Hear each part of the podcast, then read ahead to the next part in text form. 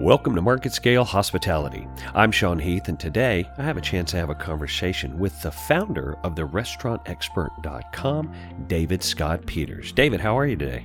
Doing wonderful. Thanks for having me. Hey, uh, I really like food. I'm just going to go ahead and get that out there.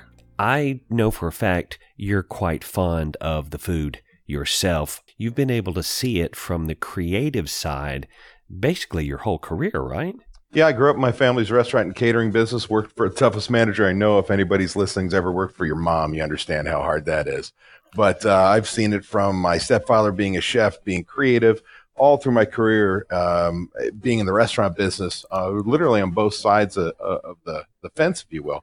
But I'm really not a culinary guy. I'm more an operations, management, hospitality person. With that said, uh, the experience I've been given, I can run anybody's kitchen. I just have zero knife skills, if that makes sense. What common threads are you able to pull together, regardless of the size of the client? Well, the biggest thing is in the restaurant industry, especially for independents, and that's whom we primarily work with, uh, it's passion. I mean, no matter whether you had a passion to have the greatest experience for your guest, whether it be a sports bar or a fine dining restaurant, whether it be quick serve, whether it be you want to bring out a product that most people aren't aware of and change the the awareness, whether it be healthy or or a product that that nobody's really ever heard of, it might be something that you grew up with. Well, it doesn't matter what it is. The the incredible part is when you have a passion for the restaurant industry, for hospitality, creating memories for our guests, it involves everything. It involves the product you put on the table. It, it involves the drink that's put on the table. It involves the service, the atmosphere, you name it, product quality. And so the common, the common thread, if you will, is if you get into the restaurant business, you better have a passion for it, because the bottom line is this is probably the toughest industry I know. And in fact, it can eat people up like there's no tomorrow. If you don't have passion, you're out. If you do, you're going to learn some expensive lessons, but you're ultimately there to take care of the guests, and that's going to bring you success. When we're talking about expense, one thing that always fascinates me about cooking in general, and not as a career, but just as an activity, is just how expensive higher quality utensils can be. People can spend like five, six hundred dollars for one single knife. For most people who are not on a television cooking show or working in some giant five-star Michelin rated restaurant, they don't need a five hundred dollars knife. They need a knife that gets the job done. Back of house software is the equivalency that I want to make. If I'm running just my own bistro or a pop-up or, I mean, even a food truck, I don't need a four hundred thousand dollars back of house system. I need something that I can afford that will give me the same benefits that the big guys get. Well, I, I love the analogy you brought up about the knife. And the bottom line is you could provide any knife to an incredible chef and they're going to get the job done. Now, if I buy an incredibly wonderful knife and I, I give it to the chef and the chef cooks a private party for me and my guests and put out an incredible event, and we go, man, that was awesome because I gave him that knife. Well, no, it's the person behind the knife. It's the skills, the passion, the drive, the, the knowledge, all those things. And when we translate that to say, whether a point of sale system, there are certainly the, the top brands out there that can often be the most expensive, but there's a myriad of solutions out there that do all the same things. In fact, may even have better features at a lower cost. The key is getting the right information. For us, uh, we at the restaurant expert dot com, we're a back office solution uh, and restaurant coaching and training company. And that back office solution, we, we go up against uh, big name companies uh, that work with the chain restaurants that are expensive as all get out to get in. And they require somebody with darn near an accounting degree to manage them. What you've really got to be able to do in today's day and age is harness that information. Because one of the things you talked about is the expense of running a business. Our margins have been disappearing year after year after year. I've been in this business thirty plus years, and I can remember when you could run the business based off your gut and your bank account. Today, that's not the case. Our food prices do nothing but go up every single delivery. We have now fifteen dollars minimum wage approaching from coast to coast. It is not a matter of if, it's when it hits us nationally. And the bottom line is we have all these things rob us of our margins. We can no longer do like we used to. We actually have to harness the data that's out there to make good business decisions, actually be proactive about your business instead of looking at a P and L and saying, darn it, look, I didn't make the money I deserved. Instead, we look at it and said, oh, I didn't make it, but what do I put in? What systems do I put in place to change that reality? And you can't do that without the numbers. And so no matter what, no matter where your budget is, we are now in a day and age where we need software. For instance, recipe costing card, probably the most important system in your whole business, because without costing out a recipe, you're throwing your profitability to what I call dumbass luck. Because you name an industry that doesn't know what a product they sell costs and what they need to sell it for to make money. Yet in our industry, we eyeball it. Chef puts out a pretty dish and we go, thirteen ninety-five. Just pull it out of out of thin air. Well, the fact of the matter is, with recipe costing cards, data, what our customers actually purchase from our P O S system, we can re-engineer menus and drop food costs three to seven percent the first time through. Oh, that's with the same expensive ingredients. That's with just deciding where to place an item, whether we need to reduce a portion size, buy a different product that may be same quality or better quality, never cheaper quality. We never cheapen it. We get the same or better quality, and we start to do things, get rid of bad items, this, that, the other, and that data is what drives it. So today's day and age, you have to have that software in your back pocket in order to make the changes, because today it's it's really expensive around the business. Does that make sense? Absolutely. One thing that I always found really interesting about the restaurant industry, specifically on the creative side, on the food side, is if the food you're putting in your face isn't good, that restaurant's in trouble. I don't care how good the marketing is. I don't care how nice location is. I don't care how lovely the environment is. If the food's bad, that's a bad move. So that's one data point you have to focus on. You have to make sure the food's good. But those other things, those are all equally important in the success. If you have great food, but nobody knows about your restaurant and it's, you know, on the side of a highway next to a dumpster, not going to get a lot of repeat business. So you mentioned data. There are a ton of data points that any restaurant owner has to juggle on a daily basis. And software helps them do that. But another thing software helps them do is communicate their part of that experience with the customer, with the guest that's sitting in their restaurant. What sort of changes have you seen restaurants make to help update that interaction with their guests? Well, when we talk when we talk about reaching those guests that come in every day and how technology has changed, I mean, the biggest thing is, man, I, I'll tell you, when I got into this industry, I can remember the first cell phone. I can remember when pages were it, you know, right? Having a pager and calling the office. Well, now we've got these computers strapped to us all twenty-four hours a day. And in fact, most internet searches, if not the majority, are now done on a mobile device. So you have to be in a position where you have a mobile ready website. You need to now embrace those things like Instagram. I don't know if you remember when Instagram first came out, restaurant owners complained like, oh my gosh, my table turns are slowing down because these people are taking pictures of my darn food. Just eat it and go away. Well, now we look at it and say, oh, I need to put out food that is Instagram ready. I want every guest to be socially promoting, look, we're in my restaurant. Doesn't this look fantastic? Doesn't it taste fantastic? You have to take advantage of social media.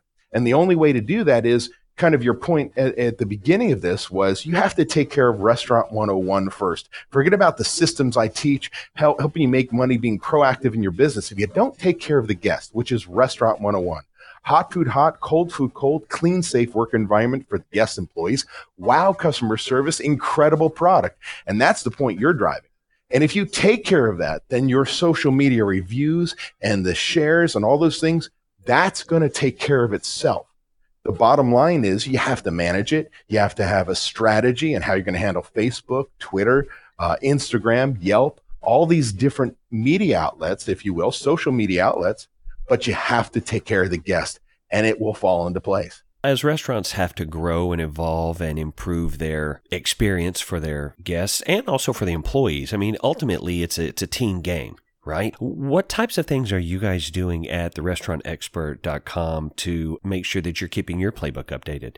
You know, the biggest thing is as long as I've been in this business and as long as the industry's been around from the first dining cars uh, and so on, the, the fact of the matter is nothing has changed dramatically in the industry. Number one, take care of your guests. Number two, you need to be a leader in your business.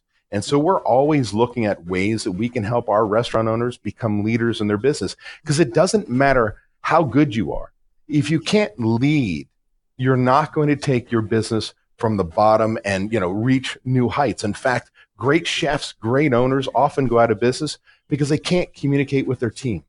And so then what we do is we teach them the same systems and tools that chains use without losing your independence. We love our guests, we love our employees, but we are going to do what they do, and that's make money. And through systems, you make up for your weaknesses. For instance, the vast majority of us, I have a matrix I've created that you either fall into one of four boxes. Uh, you're either Uh, a, a crazy maker who the business, you're a victim in your business. You don't have any systems. You don't communicate. Uh, you are either a pencil pusher.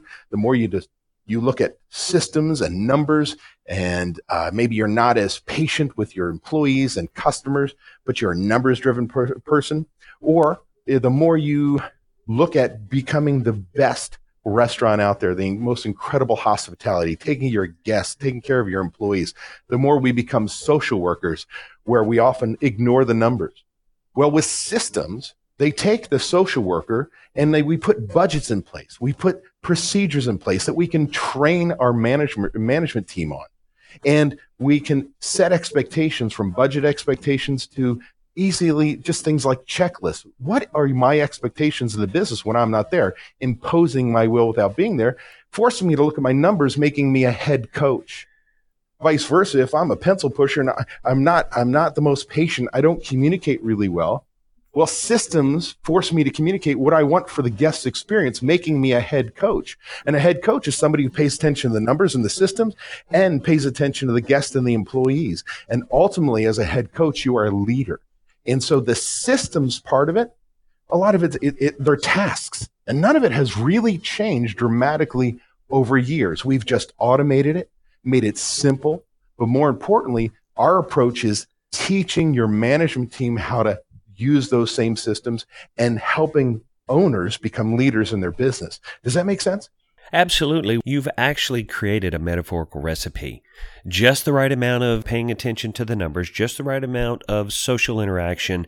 And if you put those together in the right balance, you're ahead of the game. Absolutely. Amen. Just for a moment, let's talk about some negative aspects, because the restaurant industry, hospitality industry, is such a weird animal, because it can seem up or down on a day-to-day basis depending on what the latest Instagram post was. What's the latest trend? What type of trends have you seen recently that concern you a little bit? Probably the biggest concern I see out there is, especially coming off a down economy, you know, a decade ago now at this point in time, uh, where we could find employees all over the place. And now we have four percent unemployment and under. And people are struggling. There is not a restaurant in the United States, or really North America, that I can tell you is not short a line cook right now. Then we add to it the advent of a new generation called millennials. And as soon as anybody hears that, they start to roll their eyes and go, oh my goodness. Well, first of all, let me put a side note on there. Every generation we have bitched and moaned about. So we have to learn how to work with this generation. But this generation does not Uh, necessarily look for money as much as they look for belonging to something bigger, wanting mentorship, wanting leadership, um, even more flexibility than our industry already offers, which it's got to be the most flexible industry there is for moving your schedule around and so on. What's happening is we're not finding the employees. In fact, there's a new term out there that I just learned from a, a hospitality recruiter called ghosting. And this is that that that phenomenon where these people, these millennials, if you weren't, aren't even showing up for their scheduled interview, or they're interviewing, they get hired, they don't show up for their first, second, or third day of work week, they're just gone. They don't communicate, they just disappear. And so there's this weird phenomenon of ghosting, which is just making it that much harder for us, because there's already not a large labor pool, and then they don't want to come to work. And so we as an industry have to learn how to become employers of choice. We have to create positive work environments. We can no longer yell and scream or do the things that might have worked in the eighties. the early nineties. We have to learn how to create teams in our business. We may have to pay more hourly uh, as far as uh, the hourly rate goes, but that means we need a budget. And that means we're going to have to lower our food costs and our pour costs in order to handle that higher expense. We're going to have to make sure we have supervision in our restaurant. It's actually a good thing to have managers on every shift taking care of the guest, the employee, making sure the operation works.